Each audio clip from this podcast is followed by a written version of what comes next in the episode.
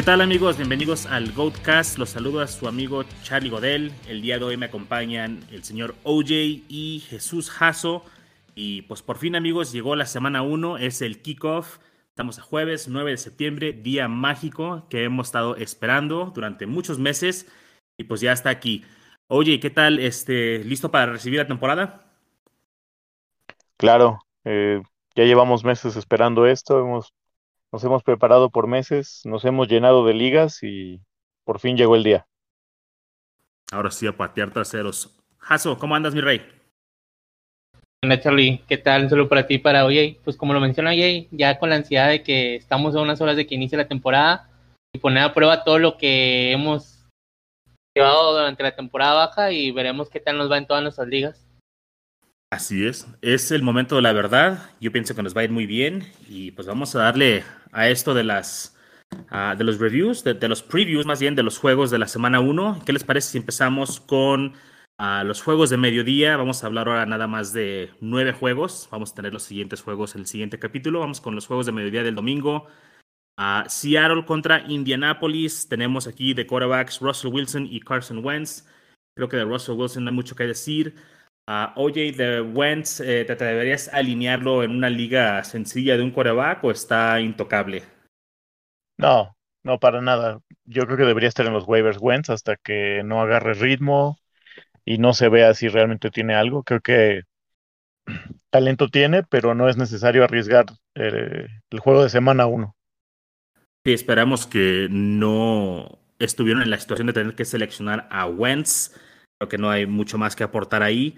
Vamos con una posición un poquito más robusta. Los running backs, por el lado de Seattle, tenemos a Chris Carson, que básicamente está operando el backfield solo.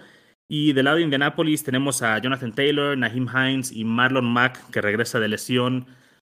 Jesús, eh, ¿cómo sientes aquí que va a ser la repartición de juego entre Taylor, Hines y Mack? ¿Sientes que sí va a haber un caballo de batalla o va a ser un poquito de comité?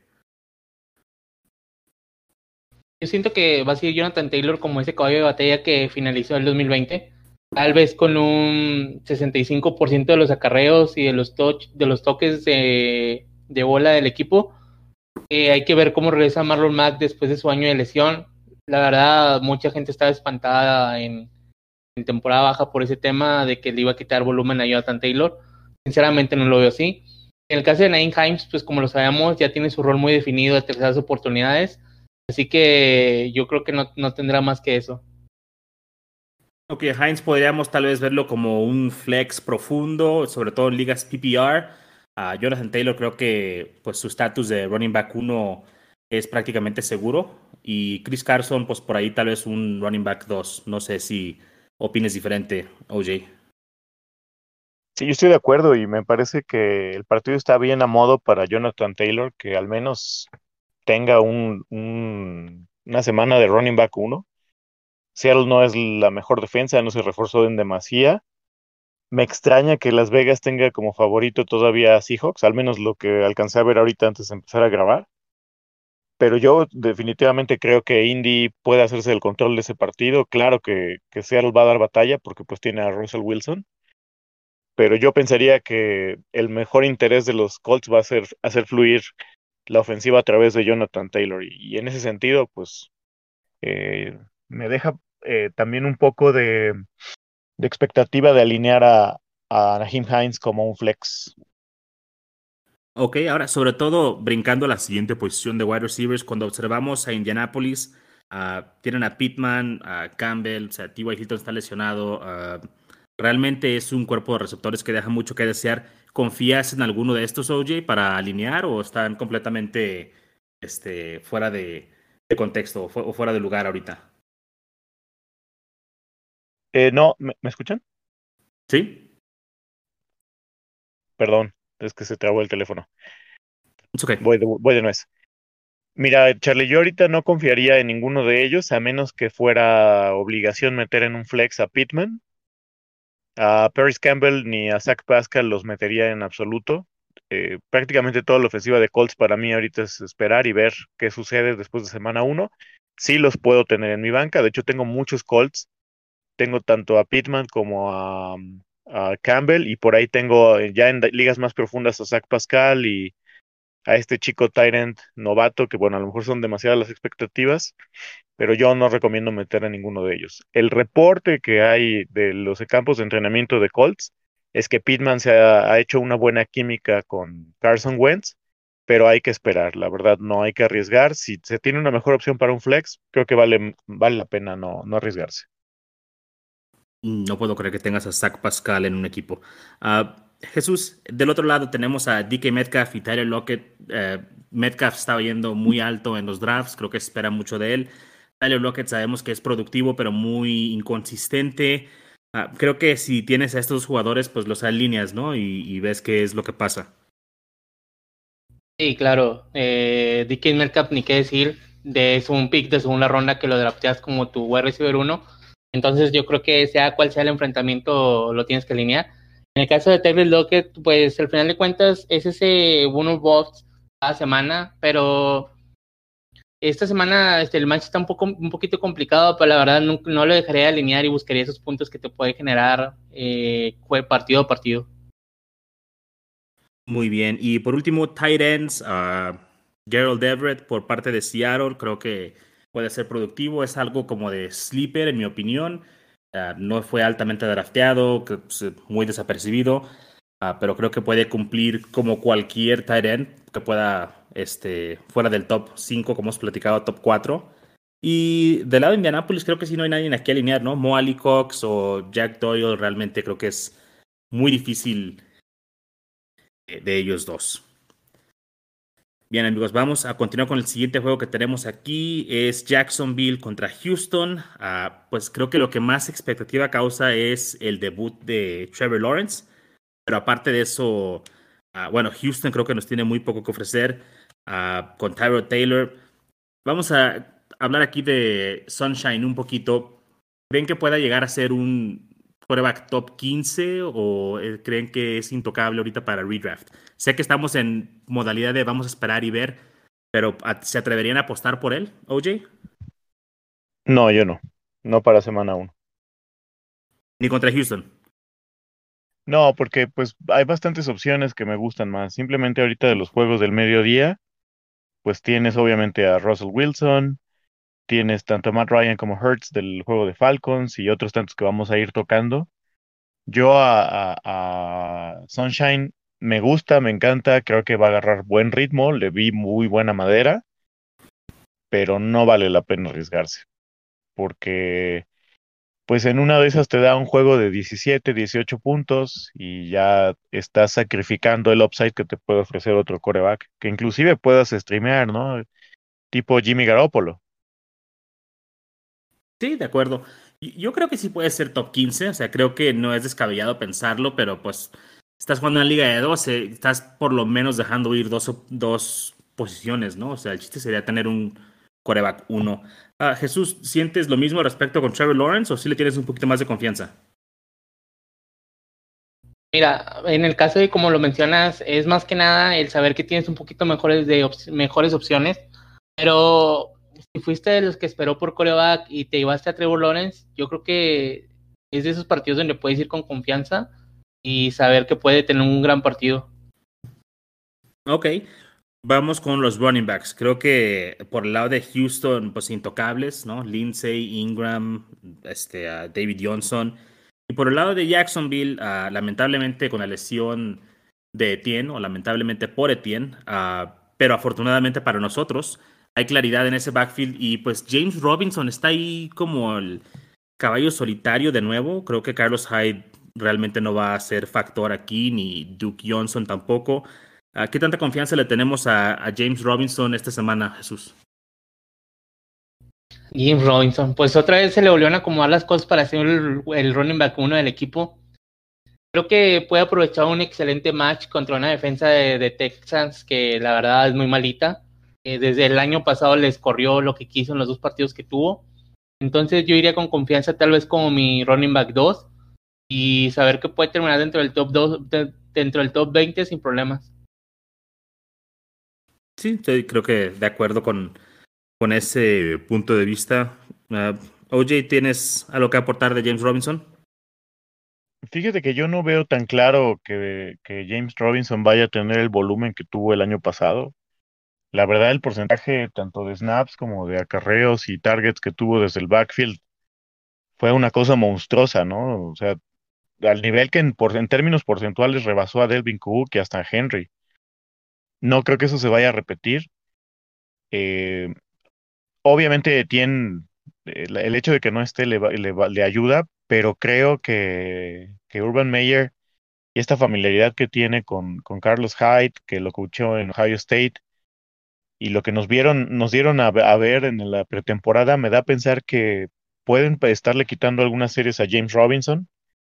Afortunadamente para los dueños de James Robinson, este es un juego muy fácil. De hecho, creo que es de los pocos donde Jax va a ser favorito por dos puntitos, pero bueno, algo es algo. Por tres puntos, perdón. Um, y creo que eh, aquí hay, hay, que evaluar una cosa muy importante en este juego y va a ser qué tantos snaps y carries tiene uno contra el otro. Si por ahí se prende una alarmita de que Carlos Hyde tiene más uso del que esperábamos, creo que es el momento indicado para vender a, James Robinson. ¿eh? Fíjate que estoy de acuerdo en el sentido de que no va a tener el volumen de la temporada pasada, además de que está Trevor Lawrence y hay pues más armas a la ofensiva, quizá ya con el desarrollo de la Vizca, está Marvin Jones, sigue estando ahí Chark. Uh, pienso que se puede abrir un poquito también más el juego para él, entonces no va a ser nada más darle el balón a James Robinson, corrida ineficiente tras corrida ineficiente, pero creo que puede ser productivo si moderamos nuestras expectativas y pensamos que puede ser un running back 2, está bien. Y creo que no podemos esperar que sea otra vez el, el, running back 4 de la temporada pasada. Y pues hasta ahí, si puedes venderlo, pues está genial, ¿no? Sobre todo si, como dices tú, ves que Hyde tiene juego, ves que Duke Johnson quizá entra y le roba esas oportunidades de tercer down, pues tal vez sea tiempo de moverte por ahí. Esperamos que no tengas que o, que no hayas drafteado muy alto a, James Robinson y que pues no te cueste tan caro ahí este jugador. Vamos moviendo con los wide receivers. Uh, pues tienen un fuerte cuerpo de wide receivers los uh, Jaguars, tienen la Vizca Chenot, DJ Chark, Marvin Jones. Creo que cualquiera de estas opciones como flex está perfectamente bien. Por el lado de Houston, eh, creo que el único que es alineable de alguna manera es Brandon Cooks. Es el único wide receiver realmente ahí. Sé que no tiene quarterback, pero pues a alguien tiene que ir el balón, ¿no? Creo que 6, 7 recepciones, sobre todo en ligas PPR, que es lo que acostumbramos nosotros, podemos estar seguros de que las va a obtener. Entonces creo que como un flex bajo es una buena alternativa. No sé ustedes ahí cómo lo vean. Sí, definitivamente Brandon Cooks. Además es un jugador probado que ya ha ido y venido de diferentes equipos con diferentes tipos de corebacks y siempre ha producido y el hecho de que eh, tenga tanta experiencia, que ya haya desarrollado muy seguramente una relación de confianza con Tyrell Taylor, ambos como veteranos en una situación complicada, porque la verdad, la verdad es que Houston, yo creo que se sabe eh, con una, un cuesta arriba importante, pues les va a ayudar a desarrollar una conexión. Espero ver qué, qué trae Chris Conley y pues las expectativas que traemos, sobre todo más de Dynasty para Nico Collins sobre todo uh -huh. ver si pueden aclimatarse rápido, adaptarse a la velocidad del juego, pero no espero nada de ellos, eh, pues ni siquiera la primera mitad del año, ¿no? Es, estos son, son muy, juegos muy buenos para empezar a ver qué pasa. Entendible. Jesús, ¿algo más que aportar sobre los wide receivers? No, no, no hay mucho que decir de los wide receivers de Houston. Ok, muy bien. Y los tight ends, pues inexistentes en estos dos equipos, este, aléjense de ahí. Vamos con al, el siguiente que... juego. ¿Vale? Al que adivine, este, al que me diga el nombre de algún Tyrant de Jacksonville, le, le regalo unos WAPs en alguna de las ligas donde yo sea comish, sin mirar Google. Tintivo. ya no está. No, este, ya no está. Ya, ya, fue. No, ni idea. Realmente es inexistente esa posición en, en Jacksonville y pues ni, ni hablar ahí. Uh, chavos, vámonos con Filadelfia contra Atlanta, uh, empezando aquí por los quarterbacks, creo que es un match atractivo uh, por los dos lados, ¿no? Atlanta fue una defensiva muy mala la temporada pasada, Hertz corría como loco, creo que es un buen match ahí para él, creo que puede ser un quarterback 1.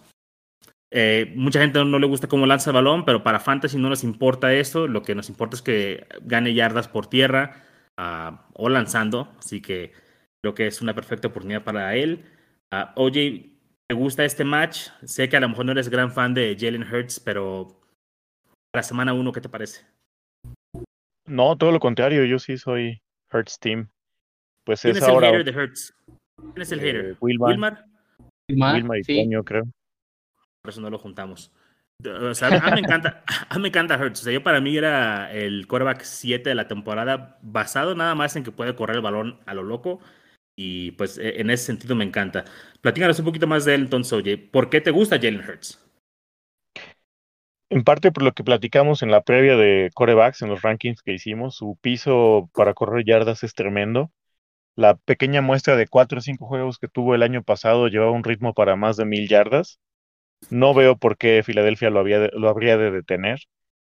Le ayuda el hecho de, de- de tener a los dos ends, que ya, pues obviamente ya pasó el offseason completo con ellos, que llegó Devonta Smith.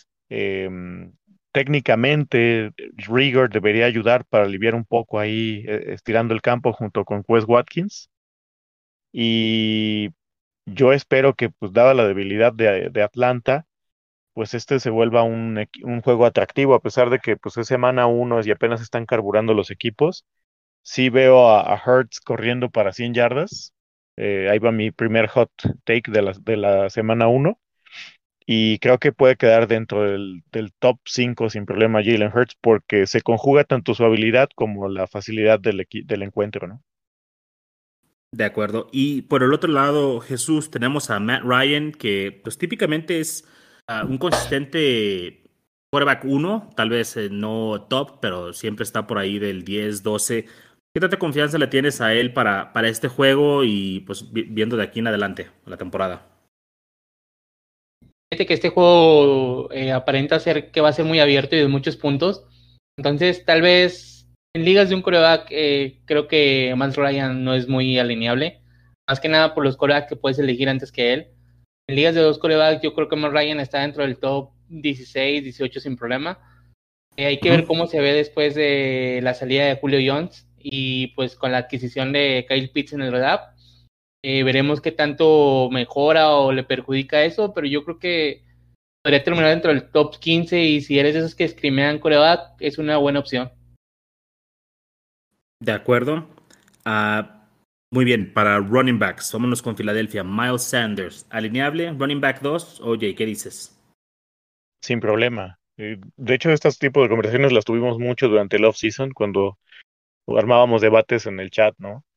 Miles Sanders es- puede ser sin problema el running back 2 de un equipo que tenga un stop. Y aquí se, dan todas las condiciones para que él pueda tener producción tanto por aire como por tierra. Eh, obviamente él es la opción número uno por tierra y pesar de los problemas que eh, se han reportado, me parece que la velocidad del juego que va a haber en Atlanta eh, y, la necesidad de anotar que va a tener Filadelfia van a hacer que, que Miles Sanders un piso bastante seguro para poderlo jugar de running back 2. Sí, creo que el único problema que tiene es que, pues vaya, Jalen Hurts no, no hace el check down, él prefiere correr y en ese aspecto a lo mejor no va a tener el techo que puede tener un, un running back que, que tiene ese tipo de, de producción por aire, pero creo que es un running back 2 sin problemas. Y creo que por el otro lado también Jesús, ah, Mike Davis, pues básicamente está en el mismo barco, ¿no? O sea, es, es un running back 2 básicamente seguro, no tiene oposición en ese backfield. ¿Tú qué opinas ahí? Sí, sí, exactamente. No tiene mucho competencia ni, ni compañía en ese backfield. Yo Will Gunman en la última semana, pero sinceramente no lo veo quitándole mucho volumen. Entonces yo creo que puedes ir con Mac Davis como tu running back 2 sin problema. Excelente. Ah, nos brincamos ahora a los wide receivers. Para el lado de Filadelfia, pues es un cuerpo de receptores muy joven, liderado por pues quizá Devonta Smith, a Jalen Reggers, Chris Watkins. Siento que ninguno de esos jugadores realmente es alineable. Mm, Sé que Devonta Smith pues tiene el hype, es un buen novato, lo que quieras, pero no me sentiría yo confiado alineando a ninguno de estos. Creo que nadie quedaría dentro del top 36. Mm, Jesús, ¿crees que alguno de estos pueda quedar dentro de este rango o estás de acuerdo ahí con lo que ando diciendo? A mí me gusta el partido de debut de Devonta Smith. O sea, en sí el match muy favorable. Este, Tal vez sí podría echarme eh, ese hot take, como dice Oye, de decir que Devonta Smith puede terminar hasta dentro del top 30 de esta semana, este, hablando específicamente. Ya veremos cómo se desarrolla a partir de este juego los próximos, pero para esta semana me gustó mucho Devonta Smith como ese flex uno o dos en ligas profundas sin problema. Ok, o sea, no creo que no sea posible, nada más no lo veo tan probable, este, no, no me parece descabellado, pero uh, no suscribo ahí. Tú, oye, ¿cómo ves esto con, con Devonta? ¿Crees que pueda quedar entre el top 36? Sí, básicamente por volumen, porque eh, al hecho de que Filadelfia vaya a estar jugando constantemente con formaciones de dos tight ends, porque van a estar metiendo a Dallas Goddard y a, y le va a ayudar a Devonta con esa velocidad de, release que tiene, a abrirse espacios y es relativamente sencillo con un juego abierto tener 7, 8 targets y por ahí registrar 6, 5 recepciones, 80, 90 yardas. Por ahí te cae un touchdown, como lo platicábamos hace rato eh, del juego de Tampa, y pues ya tienes tus 14, 15 puntitos muy buenos para un flex, ¿no? Pero fuera de él, no, no veo absolutamente a nadie de, los wide receivers de Philly. Sí, yo de acuerdo. Yo, no veo a nadie, la verdad. Eh, brincándonos para el lado de Atlanta, está Calvin Ridley y pues tal vez Russell Gage. Calvin Ridley pinta para una gran temporada con el alto volumen que puede llegar a tener. Hay un paso para, o sea, un camino claro para que él pueda ser un running back top 5. Entonces, pues con toda confianza, no hay que alinearlo, es, es elite. Ah, ¿Creen que sea alineable Russell Gage o, el, o la mide Zacchaeus, o como se llame ese, ese jugador? ¿Creen que puede ser cualquiera de esos dos? Si tuviera que escoger a uno, iría por Gage. Eh, lo he tenido en una Dynasty por dos años. De hecho, lo acabo de vender hoy en la mañana. Sí lo metería como un flex, ya, o, sobre todo en ligas profundas, ¿no? Que a veces nos metemos en estos rollos de cinco o seis flexes. En, en, ligas tradicionales de un solo flex, de 12 equipos y un coreback, me suena más difícil. Honestamente, lo máximo que haría es tenerlo en la banca. Ok, muy bien. Y eh, viendo a los tight ends aquí de este juego, pues tenemos a Dallas Codert y a Zach Ertz. Creo que entre los dos, pues se, tal vez se eliminan, ¿no? Este, no, sabemos por quién ir ahí. Si de por sí tight end es una posición muy difícil de, decir, pues teniendo a dos, pues es no tener a ninguno realmente. Creo que es la misma situación que tenemos ahorita con los Cowboys. Pero por el lado de Atlanta se viene un debut que es muy anticipado con Kyle Pitts. ¿Irá a cumplir el novato? ¿Creen que pueda realmente ser el unicornio que nos han vendido? Jesús, ¿tú qué opinas? Yo creo que cumplirá más que nada porque tendrá el volumen este, yo no espero que Kyle Pitts tenga menos de 7 targets. Eh, viendo lo que son las armas aéreas que tiene Atlanta, pues sí se ve un poco desfavorecido. Entonces ahí puedes tener una gran, una gran oportunidad Kyle Pitts. Podrá meterse, yo creo que en toda la temporada estará dentro del top 7, 8 sin problema. Oye, básicamente pues verlo como el, el wide receiver 2 del equipo, ¿no? Eh, eh, todavía no me atrevería a decir eso, Charlie, porque sí me genera mucha expectativa ver a Pitts, ya lo quiero ver, de hecho me siento ansioso de ver este juego en particular. Me gusta mucho su talento, pero hay cierta parte de mí que me, está diciendo todo el tiempo, acuérdate que es un Tyrant y que los Tyrants novatos no pegan. Entonces, quiero ver cómo van a desarrollar el esquema ofensivo en Falcons. Es completamente nuevo todo. Llega Kyle Pitts en su primer año profesional, hay un nuevo head coach, un nuevo coordinador ofensivo. Matt Ryan, pues también obviamente cambia de coordinador ofensivo. No está Julio Jones. No tienen un running back realmente dominante. Eh, perdón a la gente que cree en Mike Davis, no es nada personal, pero yo no veo a Mike Davis como un referente en ese backfield. Entonces creo que si ellos ven un talento excepcional en, Kyle Pitts, y hacen este como esta trampita y en realidad de ponerlo como Tyrant lo están poniendo más como wide receiver, sí le veo la posibilidad de que la casque desde el juego 1. Y, y, regresándome un poquito, Charlie, a los Tyrants de Philly, yo sí veo claramente arriba a Goddard sobre Ertz, porque el año pasado en los últimos juegos que vi de Philly, al menos los highlights, porque no los vi todos completos, Ertz ya se veía lento, ya no generaba mucha separación, a pesar de que ellos juegan en la zona de los backers y de los safeties fuertes. Y Godert, pues, generó cierta química con, con Hertz. De hecho, en el juego contra Pittsburgh tuvo por ahí 3, 4 targets, ¿no? Entonces, si tuviera que apostar por un Tyrant en este juego, y de hecho acabo de salir de un draft donde tomé a Godert y a Pitts, estaría casi seguro que me llevo a Godert. Estoy de acuerdo hasta donde e, el hecho de que Zach Ertz está en el equipo aún, que, no lo hicieron, no lo cambiaron, pues eh, yo no sé cómo va a evolucionar eso, porque él quería ser el, alfa de esos dos uh, tight ends. Entonces, eh, no sé si pueden coexistir. Es más que nada mi duda. Sería cuestión de verlo esta semana. No me sentiría yo cómodo alineando a ninguno de los dos. Como comento, creo que tener dos tight ends realmente en el mismo equipo es no tener ninguno. Y hay que ver primero cómo van a, jugar. Pero si tuviera que escoger a uno, estoy de acuerdo. Sería Goder porque simple y sencillamente es más joven, es más rápido. Edge creo que ya vimos lo mejor que vamos a ver de él. Pero pues hay que esperar y ver qué pasa ahí. Vamos, amigos, con el siguiente enfrentamiento. Si les parece bien, los Chargers contra el Washington Football Team. Quarterbacks Justin Herbert y Ryan Fitzpatrick. Pues a Herbert lo drafteaste, lo vas a alinear. No es un gran match, pero pues eh, es lo que hay. ¿no? Lo drafteaste para ser un quarterback top 12 y hay que alinearlo. Caso de Ryan Fitzpatrick, creo que es un enfrentamiento bueno para él, pero como hemos dicho de otros quarterbacks antes Ah, hay otras opciones, ¿no? Hay tal vez 15 quarterbacks que preferiría tener antes que él. No sé si hay algo más que agregar ahí de los quarterbacks. Pues mira, e, es un partido engañoso. Eh, tú, Jaso, que le sabes más a las líneas de apuesta, creo que es, debe ser junto con el de Jets el que tenga la línea más baja de puntos totales.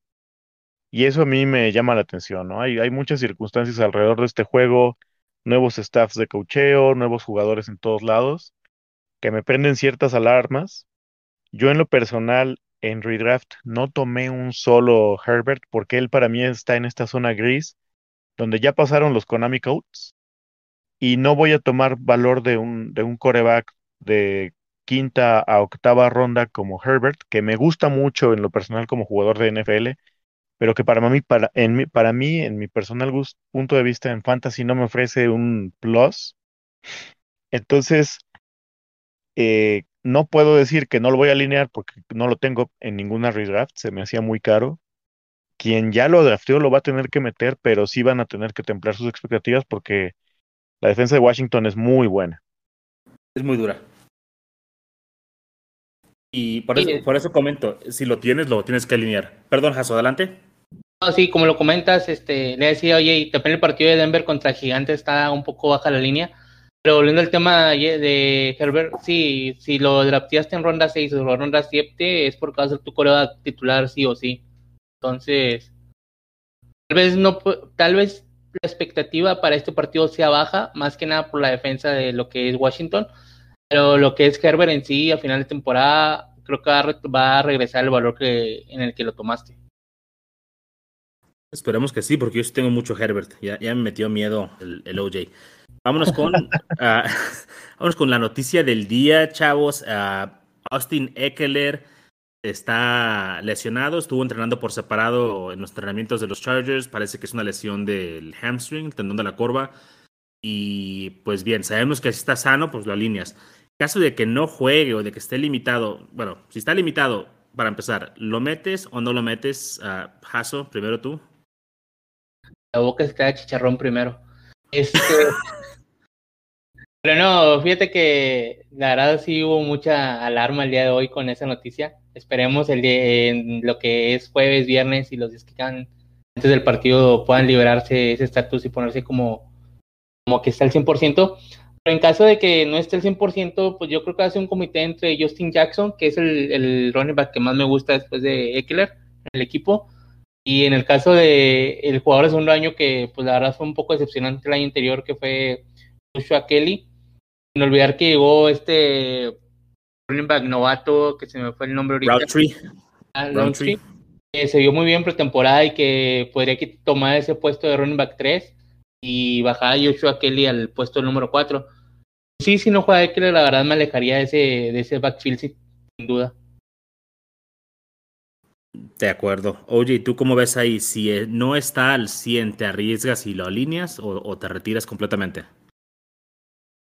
Tienes que. No, no, no vas a ser el, el que va a cometer el, el error de sentar a Eckler, ¿no? Te dejan en la banca, ¿verdad? Es mejor perder con tu jugador dentro de tu alineación, ¿no? Y, y que tenerlo en la banca y que te haga 30 puntos. Creo que es, sí. es menos feo hacerlo sí. de esa manera. Y ahorita me vino a la mente el juego de Cowboys en Washington del año pasado, que la defensa los hizo pomada, ¿no? O sea, la verdad, creo que si Eckler no está, como dijo Jaso, este, fuga dijo la oruga, yo eso no lo toco. Sí, completamente de acuerdo ahí. Y del otro lado con Washington, pues Antonio Gibson, creo que no hay mucho que decir ahí, pues completamente alineable y vamos a estar todos muy contentos si lo meten más ahí a recibir balones.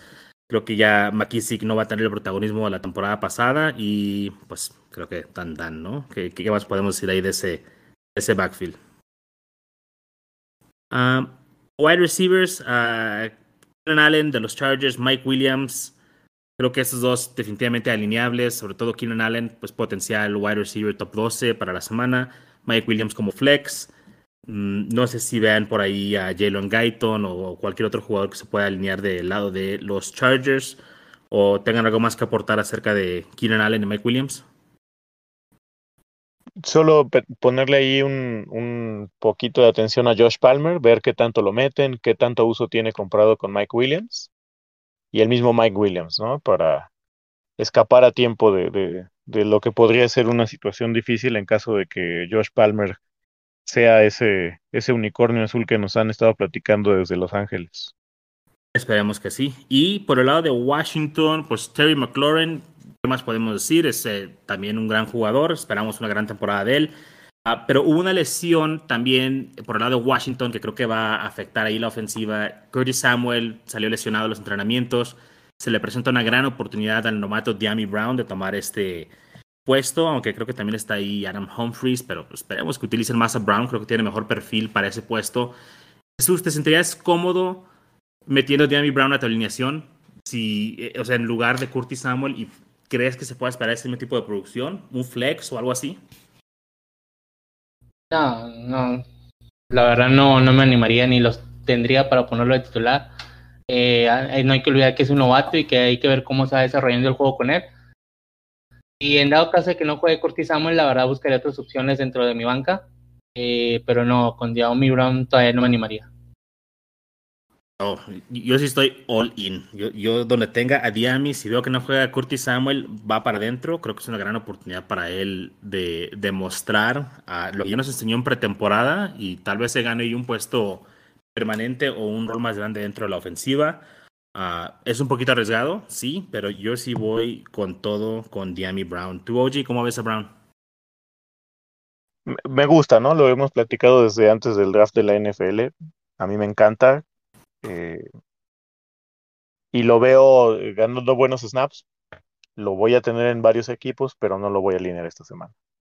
Y bueno. o, otra cosa que sí veo factible es que si Curtis Samuel no está como es lo más seguro, a McLaren pueda sin problema ser un top 3 esta semana, porque pues ya sabemos que Fitz, si de algo se encarga es de targetear a su, a su wide receiver 1. Sin problemas, creo que McLaurin ahí sube muchísimo su, su, producción y su valor. Y pues con respecto a Brown, ustedes se lo pierden. Y yo me lo quedo. Es que sabes que a, mí alguien que me gusta para ligas profundas es Sam Humphries. Porque si este problema de Curtis Samuel se lleva unas dos o tres semanas, el, el, que va a estar saliendo desde el slot de Humphries y me gustaría ver quién de entre ellos dos se lleva la confianza de, Fitz, porque Fitz ha demostrado históricamente que es capaz de sostener dos corebacks, perdón, dos, run, dos wide receivers competentes, ¿no? Sí, pero fíjate, vamos a brincarnos a tight ends porque quiero mencionar a Logan Thomas, eh, aprovechando ya aquí el cambio.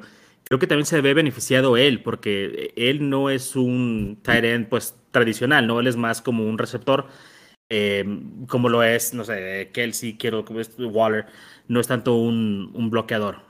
Entonces creo que también para él sube su producción, sube su valor. No sé si Adam Humphries y él pueden coexistir. No, Puede que sí, puede que no, va a ser cuestión de ver. Pero yo sí tomaría el riesgo con Brown. Eh, es nada más lo que yo estoy tratando de, de mencionar, ¿no? O decir. Pero creo que sí sube el valor de McLaurin, sube el valor de Thomas, de todos los otros pass catchers que ya sabemos son titulares, sube el riesgo aquí o, la disyuntiva es Adam Humphries o Diami Brown. Creo que Diami Brown me presenta más upside para mí.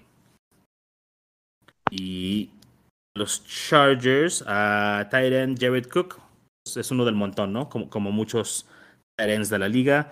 Ah, no sé si quieren aportar algo más ahí con Logan Thomas ah, con respecto a la lesión de, de Curtis Samuel. ¿Creen que sube el valor ahí? ¿Creen que pueda tener un poquito más de producción? Yo lo veo con un buen piso. Definitivamente si lo tengo es porque lo tomé. No, se estaba yendo nada tarde. ¿eh? Logan Thomas lo vi en la 8-9 y eso significa que lo, lo, agarraste para usarlo. Úsalo con confianza porque como ya lo mismo, tú mismo lo dijiste Charlie, la ausencia de Curtis Samuel le va a traer unos dos o tres targets extras, que para un Tyrant es bastante.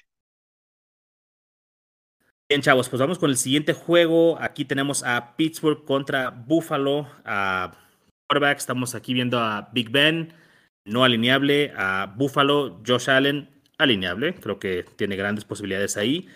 Tenemos un poquito de uh, un trabuco ahí con los wide receivers, ¿no? De, Pittsburgh. Tenemos ahí a Claypool, tenemos a Deontay Johnson y tenemos a Juju Smith-Schuster. Uh, oye, estos tres, alguno de estos que no sea alineable de ninguna manera? Mm, creo que los tres los puedes meter en diferentes grados. Eh, tanto Claypool como Deontay pueden ser tus wide receivers titulares. Y Juju podría funcionar como un flex porque pues Pittsburgh va a tener que competir con Buffalo, que es una ofensiva muy pesada. De acuerdo. Y del lado de Buffalo, Jesús, uh, Stephon Diggs y alguien más. No, nada más. Hay que ver cómo se va Gabriel Davis y Emmanuel Sanders, pero conforme pasen los partidos. Regresando un eh, poquito a corebacks, yo sí usaría Ben Roethlisberger en ligas donde no tuviste, donde vas a streamear. Me parece que Big Ben es utilizable porque va a tener que lanzar la bola y el hecho de tener a Najee le va a dar estas trampitas donde solo tienes que lanzar la bolita ahí por arriba de la línea y le va a dar muchas yardas. Para mí Big Ben eh, es streameable. Es streameable. Si te fuiste sin quarterback todo el draft, pues sí, sí es streameable. Uh, y qué bueno que mencionaste allí, porque me brinqué por completo a los running backs a Pittsburgh. Najee Harris, se espera un buen debut de él. Completamente alineable. Para mí, potencial top 12 eh, por cuestión de volumen. Y por el lado de Buffalo, pues yo pienso que estos dos jugadores no sabemos qué rol van a tener. Zach Moss y Devin Singletary. Me alejaría de ellos. Jesús, ¿cómo ves ese backfield de Buffalo? No, la verdad, como lo mencionas, hay que dejarse completamente e ir viendo cómo va el número de snaps de esa pareja de corredores para posteriormente tomar una decisión. Excelente. Vamos entonces aquí a revisar los tight ends de este equipo. Tenemos a Eric Ebron y Pat Fryermuth en Pittsburgh. Creo que Ebron ah, pues todavía es el dueño de, ese puesto de tight end 1. Igual como con Big Ben, ¿no? Si streameaste o si vas a streamear los uh, tight ends, creo que Ebron puede ser alineable, pero fuera de ahí no, no me gusta. Y en Buffalo está, pues, pareciera que nomás hay un end. Realmente eh, Dawson Knox tiene todo ese eh, rol para él solo, pero creo que no hay mucho valor en ser el end de Buffalo, salvo tu opinión. Oye, ¿tú cómo ves este, este duelo ahí de ends? Eh, mira, yo le tengo puesto el ojo a Knox para Dynasty. Ahorita, para semana 1, en ligas normales, no lo alinearía, porque seguramente vas a encontrar 15, 16 opciones, si no mejores, al menos 10 que estén muy en este nivel promedio de los Tyrants. Entonces, no, no, no hay realmente necesidad de alinear. De acuerdo contigo, oye. Vamos con el siguiente juego, San Francisco contra Detroit. Tenemos aquí a Jimmy G y a Jared Goff. A Jesús, ah, ¿cómo ves el duelo de corebacks? ¿Alineables cualquiera de estos dos o no? Yo veo escrimiable a Jimmy G. Creo que un buen match para aprovecharlo y creo que iría con él eh, en una liga donde no haya tomado coreback y tenga que escrimear sin problema. Ok, y yo creo que Jared Goff, pues, lo decimos desde ahorita, ¿no? Nunca, nunca, nunca vamos a recomendarles que pongan a Jared Goff en su equipo titular. Creo que esta temporada no va a ser muy buena para Detroit, entonces ya borramos a Goff de una vez. Uh, vámonos con los running backs. Uh, tenemos por el lado de San Francisco Raheem Mostert, Trey Sermon, son los dos running backs que están arriba en el depth chart. OJ, uh, ¿crees que haya valor en alguno de estos dos? ¿Crees que sea alineable con confianza alguno de estos dos backs? Sí, por el script que va a tener el partido, yo me atrevería a meter a cualquiera de los dos. A Sermon lo vería más como un, como un flex porque eh, todo da a indicar que en San Francisco todavía en este momento el titular es Mostert. Uh, Mostert, por su capacidad, por el esquema ofensivo de San Francisco, va a tener, no le pongo menos de 15 puntos y Mostert, pues por ahí sus 10, 12 puntitos, eh, los dos. Perfecto. Por el lado de Detroit, Jesús, DeAndre Swift había estado en la lista de lesionados. Dicen que ya está listo para la semana 1. ¿Lo alineas con confianza o realmente crees que debamos buscar otra opción? Digo, se estaba yendo como en la tercera o cuarta ronda en los drafts, entonces seguramente es tu running back 2. Tendrías que sentar, jugar en el flex o ir por Jamal Williams. Yo para mí, ese es mi pollito, este DeAndre Swift, yo lo voy a alinear, me voy a morir en la raya con él, pero tú cómo ves a DeAndre Swift y los corredores de los Lions? Mira, aquí entra más en nada un tema de cuánto pagaste por él, entonces sinceramente vas a tener que alinearlo porque será tu running back 2 eh, dentro del equipo y no creo que tengas una opción tan solvente como, como para aguantarlo. Pero sí, la verdad, tengo mis expectativas un poco bajas, pues, al menos para este partido, y ir viendo cómo está desarrollando, eh, de cómo viene su lesión para los próximos partidos. Fíjate que el único running back que se me ocurre que pudiste haber tomado en rondas muy tardes y que ahora ya es redituable y alineable por encima de él es Gus Edwards por el tema de la lesión de J.K. Dobbins, pero pues eso fue circunstancial, ¿no? Pero realmente me voy a tener que morir ahí con Swift, running back 2, en mi opinión, intermedio, por ahí del 18 al 20. Ah, vámonos con los wide receivers. San Francisco, Divo Samuel, Brandon Ayuk Mohamed Sanu.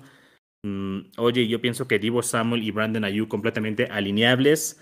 Esos jugadores nos han demostrado que pueden ser receptores y corredores. Realmente los usan de manera muy dinámica. Ah, ¿Crees que alguno de estos puede llegar a ser un wide receiver 2, wide receiver 1 de la semana? Sí, Ayuk me parece que es el claro uno. Aunque Divo Samuel también va a tener mucha producción. Yo a los dos los podría meter sin ningún problema. El, el partido está muy bueno para todas las armas de San Francisco. Entonces, sí veo a Ayuk alto. Eh, tapona, oye, acabas de mencionar algo. Brandon Ayuk por encima de Divo Samuel. ¿Ya lo rebasó? O sea, ¿crees que ya Brandon Ayuk es un jugador superior a, a Divo Samuel? Sí, sí, definitivamente, porque los pocos juegos cuando compartieron el campo, Ayuk, a pesar de ser novato, demandó más targets que Divo Samuel, por un lado, y por el otro, pues también tiene el, capital de draft, aunque bueno, Divo es segunda ronda eh, Divo va a tener mucho uso porque les gusta utilizar mucho estos este, Swifts y, y, y, pantallas o estos pasecitos laterales que le mandan a Divo o a Ayuk. Pero incluso en, el, en los air yards que, que tiene San Francisco, Ayuk es el líder. Eso significa que él es el receptor alfa que buscan allá arriba, afuera en el perímetro y es el que te va a terminar redituando en más puntos. Perfecto, porque a veces pensaba que nada más yo lo veía así, pero no, no estaba 100% seguro. Y eh, Jesús, pues perdóname que te haga esto, pero ¿qué opinas de los wide receivers de Detroit? Hablas con el afán de mencionar algo de Amon Ra, pero no, sinceramente ninguno, ni Terrell Williams, ni Amon Ra son alineables de aquí a, no sé, no sé si en toda la temporada podría decir que es alineable alguno de ellos.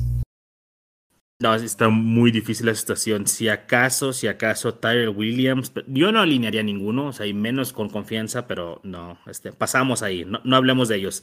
Y a uh, tight ends, pues los dos equipos tienen jugadorazos, ¿no? George Kittle y TJ Hawkinson, creo que no hay nada que agregar ahí. Uh, vámonos. Nada más que traen un super look los dos, ¿no? Sí, ¿verdad? Como que se andan echando competencia de melenas. Um, y, se parecen a ti, oye, fíjate, tienes la melena como ellos. Sí, yo la tengo más corta. Ah, bueno. Este, vámonos con Minnesota y Cincinnati. Ah, tenemos a Kirk Cousins contra Joe Burrow. El regreso de Joe Burrow a las canchas. Ah, Jesús, vamos a empezar contigo. ¿Cómo ves aquí a Burrow en este duelo? ¿Crees que pueda ser un quarterback 1 o vámonos con otra opción? Yo creo que sí puede terminar dentro del top 12. Me veo más favorable. Yo creo y sé que la defensa de Vikingos recupera varios jugadores pero me la jugaría con Joe Burrow para esta semana. Ok, oye, ¿y tú cómo ves a el caso de Cousins? ¿Crees que pueda ser un prueba top 12 o pasamos? Sí, yo, yo a Cousins lo veo como un, un coreback uno bajito. El año pasado, si, si miramos su rendimiento en el cierre de temporada regular, la verdad es que fue muy constante, prácticamente 22 puntos promedio y bajaba uno o dos puntitos ahí. Si da eso, es perfectamente streameable. El partido está a modo, la defensa de Cincinnati es malita. Y en mi opinión, Cincinnati va a ganar este juego. Y por ende creo que, que Kirk va a tener que lanzar la bola. Y pues tiene dos armas maravillosas ahí en Justin Jefferson y en Adam Thielen en el perímetro, más Dalvin Cook, que van a, para mí va, también van a llevar a Kirk Cousins, dado el, el partido, a quedar en el top 12. De acuerdo. Pasando a running backs, Dalvin Cook y Joe Mixon, no hay mucho que decir ahí. Dalvin Cook lo drafteamos para ser un running back 1 y Joe Mixon esta temporada lo drafteamos para ser un running back 2. Creo que es, es lo que son para esta semana. pasamos a los wide. Y, no, dejen de, no dejen de ver a Chris Evans, ¿eh? es un espectáculo ese, ese running back. no me lo descodijes, es mío. uh, Jesús. 50-50. 50-50, ok, compartimos, socio. Uh, Jesús. En el caso de Cincinnati tenemos un festín con los wide receivers también. Eh, Higgins, Tyler Boyd, Jamar Chase. Mi favorito de, estos es T. Higgins eh, por ahorita. A, ti, ¿cuál de estos te gusta más? ¿Cuál es el que tiene el mayor potencial? ¿Y cuál de estos debemos uh, mesurar un poco las expectativas? Yo estoy contigo. Yo creo que. Higgins es ahorita para mí el wide receiver uno del equipo. Eh, Yamar Chase no llegó con el pedigrí en la pretemporada, pero no creo, no tengo dudas de que posteriormente se irá afianzando y podría convertirse en el, en el receiver 2 del equipo. Pero ahorita para semana 1 me iría con T. y con mi pollito Tyler Boyd. Perfecto. Por el otro lado, como ya mencionaste, oye, uh, Justin Jefferson y Adam Thielen, uh, ambos alineables. Jefferson, espectacular. Pero, ¿quieres opinar algo de Cincinnati? Creo que hay mucha carnita. ¿Y quieres aportar algo eh, acerca de ese cuerpo de receptores? Pues mira, en realidad, eh, como ustedes ya lo dijeron, Higgins es el uno para mí, claro, en este momento, seguido de Tyler Boyd, sencillamente porque están más aclimatados que Chase. Y adelantándome un poquito a los waiver wires, si la gente se decepciona de la actuación de Jamar Chase, porque esto pasa siempre en semana uno, estén pendientes si no lo tiran a los waivers, traten de comprarlo barato, porque los, los wide, receivers novatos regularmente donde rinden es en la segunda mitad de temporada. Del otro lado tenemos el ejemplo perfecto con Justin Jefferson, ¿no? Entonces, eh, ahí saquen las antenas y pónganse abusados para comprar barato a Chase. De acuerdo. Ah, y bueno, nomás para cerrar aquí con eh, los wide receivers Cincinnati, para mí Higgins eh, es un wide receiver 2 medio, potencial a ser wide receiver 1 eh, por volumen. Creo que va a ser un ataque aéreo, es, es, lo que quiere hacer Cincinnati, pasar el balón. Y Tyler Boyd, un wide receiver 2. Jamar Chase, también veremos. Realmente es el que menos confianza me genera en este momento. Hay que estar atentos a ver si alguien lo, lo tira. Si ustedes lo tienen, no lo tiren, ténganle paciencia. Y pasando a los tight ends, pues eh, Irv Smith se lesionó de Minnesota, está Tyler Conklin, llevaron a Chris Herndon realmente creo que no es algo que podamos alinear en nuestros equipos. Y por el lado de Cincinnati, CJ Usoma, ah, tampoco creo que es alguien que queramos alinear. Entonces, no, le juguemos. sí, no le juguemos ahí al, bonito ni al valiente. Vámonos mejor con el siguiente duelo a New York Jets contra las Panteras de Carolina, Zach Wilson y Sam Darnold. Creo que ninguno de estos dos vamos a alinear esta semana, ¿o sí? No. Jesús tampoco. ¿No te sientes valiente? En ligas de un quarterback no, pero Sam Darnold puede ser uno de esos sleepers de la semana. Muy bien. Ah, pues en Carolina. Perdón que regrese un poquito. Si alguien va a alinear a, Sam Darnold, pues prácticamente tiene que ser este el partido, porque pues a partir de, de aquí el calendario se les puede poner algo feón, ¿no? Sí, si no ahorita, ¿cuándo? Sí. Realmente. Ok. Y ah, por el lado de Carolina, pues regresa el rey, ¿no? CMC, no hay nada que decir ahí, es número uno. Ah, New York Jets, tenemos ahí un comité, mal comité, aparte, Michael Carter, Tevin Coleman y Ty Johnson. Yo me alejo de ahí completamente y no tomaría a nadie. A Jesús, ¿tú te alinearías a alguien de este backfield de los Jets?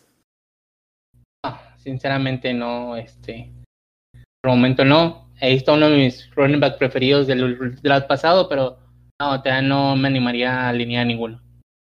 Ok, uh, OJ, backfield de los Jets, compras, vendes. Eh, ya he estado procurando vender a Michael Carter en todas las ligas donde lo tengo. Si alguien lo quiere, por favor, mándeme un mensaje. Y lo que yo haría en ligas de, de, esta temporada o redraft, keeper, es eh, poner a Ty Johnson y a Tevin Coleman en la banca, ver cómo se desenvuelve este partido. Si sirven, me los quedo y los liso, y si no, pues se irán a los waivers por los tesoritos que van a ir cayendo. Es correcto. Bueno, uh, wide receivers. Fíjate que estos dos equipos tienen buenos cuerpos de receptores. Quizá el de Carolina es un poquito más reconocido en cuestión de nombres. DJ Moore, Robbie Anderson y Terrence Marshall, que fue una joya en la pretemporada. Esperamos una gran temporada de él. Uh, se alinean uh, fácilmente DJ Moore y Robbie Anderson, ¿no? Creo que aquí no hay, no hay peros. ¿Se animan a alinear a Terrence Marshall o todavía no? Yo no. Y eso que Terrace es pollo certificado del Goat Squad, todavía no es momento, hay que esperar. De acuerdo. ¿Y Robbie Anderson, flex? Sí, incluso me atrevería a meterlo de wide receiver 2, dependiendo del equipo que tenga, porque va a tener buen volumen. Eh, sabemos que las comparaciones son odiosas, no vamos a hablar ahorita quién es mejor entre él y DJ Moore para cada uno de nosotros, pero siento que, va, bueno, eh, se nota que van a tener el mismo volumen y pues quién no quiere a un wide receiver que va a tener 10 targets por partido, ¿no? De acuerdo. Y Jesús, viendo a los Jets, digo, también tienen un, buen cuerpo de receptores. Corey Davis lo llevaron ahí para ser el uno, Jameson Crowder y Elijah Moore. Uh, para mí Elijah Moore sí es un novato que podemos alinear ya como flex, sobre todo en ligas que manejan dos flex PR, desde luego, creo que lo van a, buscar mucho ahí. Um, Jesús, eh, ¿estás de acuerdo conmigo ahí o también le tienes frío a Elijah Moore? No, claro que no. Yo creo que ahora con la lesión de, con la lesión, con el COVID de Jameson Crowder, que no, que lo va a alejar este partido, podría hacerse ahí el, lugar especial para Elijah Moore y verlo en acción desde la primera fecha haciendo puntos. Y pues si está en los waivers, yo creo que es ahorita el momento antes de que tenga ese partido de 10, 15 puntos y levante las alarmas a todos. De acuerdo. Y para Corey Davis, pues tal vez podemos alinearlo como un flex, ¿no?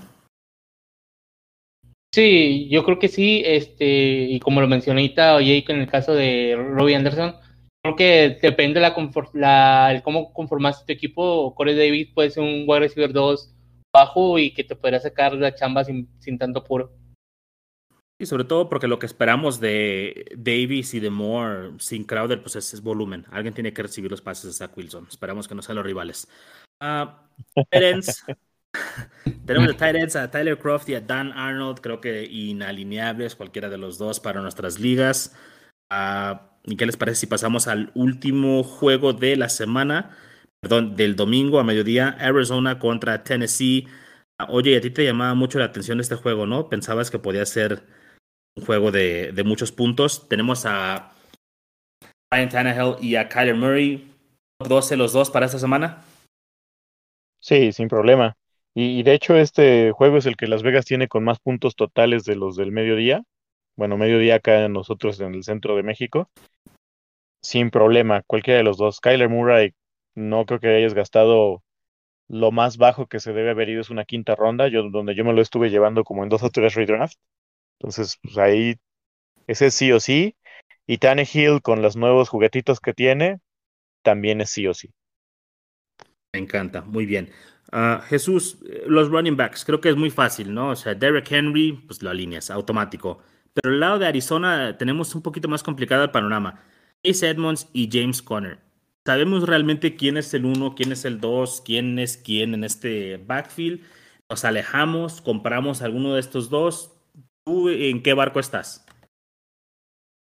Yo estaba en el barco de Chase Edmonds, eh, por allí por marzo, abril. Pero conforme se fueron pasando los, días y se acercaba la fecha, la verdad ya no estoy tan arriba de ese barco. Eh, yo diría que el uno sigue siendo Chase Edmonds, pero James Conner no está muy alejado de ahí y va a tener su volumen de juego y más que nada en zona de gol. Y eso le va a dar un buen, una buena cantidad de toques y de puntos a James Conner. Así que si fuera para este partido, yo creo que para este partido también me la jugaba con James Edmonds, pero no estaría tan seguro de eso. Y yo también estoy muy inseguro. Cualquiera de estos dos realmente pues me traté de alejar lo más posible de, ellos en mis ligas. Chase Edmonds creo que sí va a tener la mayoría de los snaps entre yarda 20 y 20. Y James Conner, pues cerca de la línea de gol. Como ya hemos comentado antes, Chase Edmonds solamente tiene un acarreo, creo que adentro de la yarda 5 en su carrera. Eso no es bueno. Y pues yo pienso que por muy bien que nos vaya con estos jugadores, pues puede ser un flex, ¿no? Puede ser un running back top 36 tal vez. Entonces, para mí, uh, no los alinearía. OJ, ¿cómo ves? Eh, yo en lo personal me voy a alejar de ese backfield. Como ya lo he mencionado en la, en la pretemporada, para mí Chase Edmonds huele y apesta a un típico caso del de, efecto Duke Johnson. Entonces yo la verdad no, no lo voy a tocar porque siento que no va a haber nada constante en este backfield. Eh, el hecho de que ellos hayan metido primero a Chase Edmonds y de hecho lo están listando como el titular, lo único que va a hacer es más complicada la situación, porque va a haber eh, muchas series donde James Conner va a redituar más, pues simple y sencillamente porque tienen la carrocería de un running back de NFL. Entonces creo que esto va a generar un, una situación que para mí, hasta que no se vea algo de claridad, prefiero alejarme. Excelente, muy bien. Vámonos con los wide receivers. Empezamos con Tennessee, AJ Brown, Julio Jones. Jesús, ¿cómo ves esta dupla? ¿Quién puede ser el uno? ¿Quién va a ser el dos? ¿Se comparten? ¿Los alineas con confianza? ¿Cómo lo ves? Sobre todo en este duelo, ¿no? Que proyecta tantos puntos. Yo alinearía a los dos con confianza. Eh, yo creo que AJ Brown seguirá siendo el uno sin dudarlo. Pero Julio Jones tendrá su volumen aéreo, no por nada lo llevaron. Entonces yo alineé a los dos. Eh, la defensa de Arizona no es muy buena. Entonces yo creo que ambos tendrán sus puntos. Y sin, sin tanto lío alinearía a los dos. Muy bien. Y OJ, uh, por el lado de Arizona, pues Hopkins automático. Uh, pero ¿quién más? Rondell Moore, Christian Kirk. ¿Alguno de estos otros wide receivers es alineable? Mira, en teoría y si, siendo estrictos con la fórmula que hemos estado diciendo de cuidarnos de los novatos, yo no metería ninguno, pero me voy a dar el permiso de apostar por Rondell. El, la producción que él tuvo en su año de freshman allá en Purdue, la verdad es que no es una cosa menor. Su dinamismo y todos los reportes que vienen del training camp de Arizona a mí me dan la confianza para pensar que es la segunda opción detrás de Nuke incluso por arriba de, Chase Edmonds o de Edmond, perdón, o de um, James Conner, o cualquiera de ellos dos combinados. Incluso los, lo veo ganándoles algunos acarreos por cómo, cómo configura el ataque terrestre Arizona. Y me atrevería al menos a tenerlo ahí guardadito en mi banca, pero en un flex profundo, sin problema, meto a Rondell Moore. Play to win. Yo creo eso también. A mí me encanta, es uno de mis jugadores favoritos. Y pues si bien como cualquier novato te genera un poquito de desconfianza el, no saber cómo van a arrancar, creo que tiene potencial, ¿no? El, perfil atlético, si bien es pequeño, es muy explosivo, o sea, y tiene muy buenos, uh, tuvo un gran workout, creo que es un jugador que sí puede marcar una diferencia. Mm, me gusta mucho cómo puede jugar en diferentes partes del, del, campo, ser muy dinámico en la ofensiva. Esperemos que le den bola. Creo que el problema va a ser que le den toques, porque un, si él tiene el balón en sus manos va a hacer algo pasar, ¿no? Entonces, vamos a ver qué sucede ahí. No puedo decirte que lo alinearía con confianza, pero definitivamente sí es alguien que quiero tener en mi equipo, un stash ahí para, para la segunda mitad de la temporada. Uh, sí, y, y, Jesús, que, eh, y, y, es que te vale más tener un, a un jugador de este calibre que tiene el potencial de explotar cualquier semana a estar juntando por ahí este running backs que son los famosos handcuffs, ¿no? Sí, de acuerdo. Eh, creo que, de hecho, podemos eh, hacer todo un capítulo acerca de eso. ¿no? Ahorita hay la teoría de que no debe uno tener el handcuff de su, running back y hay toda una explicación por qué. Luego lo podemos comentar.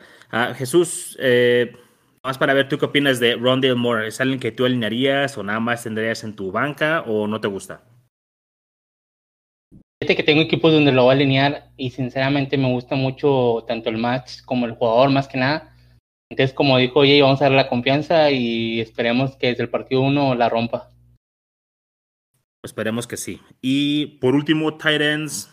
No hay Titans en esos equipos, ¿no? Max Williams y.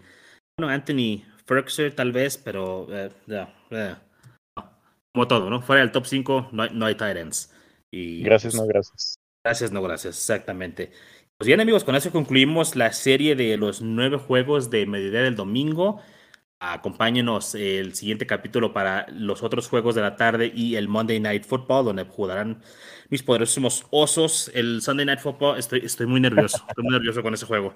Y pues nada, chavos, vamos a darle. Este, banda, muchas gracias por escucharnos. Esperemos que les haya gustado la previa, que les sea de utilidad. Y pues nada, ¿no? Aquí estamos a sus órdenes. No se olviden de seguirnos en redes, suscribirse al podcast para que no se pierdan un solo episodio. Y pues ya, chavos, nos estamos viendo. Muchas gracias, amigos. Y, busquen el link al chat de WhatsApp, se pone bueno, ahí contestamos todo tipo de preguntas, se abre todo tipo de debates. Entonces, ah, ánimo y éxito. Ahí está en la descripción de este podcast, ahí está el link al chat, así que ahí denle clic y nos vemos en el chat, amigos. Jesús, OJ, hasta luego. Hasta luego.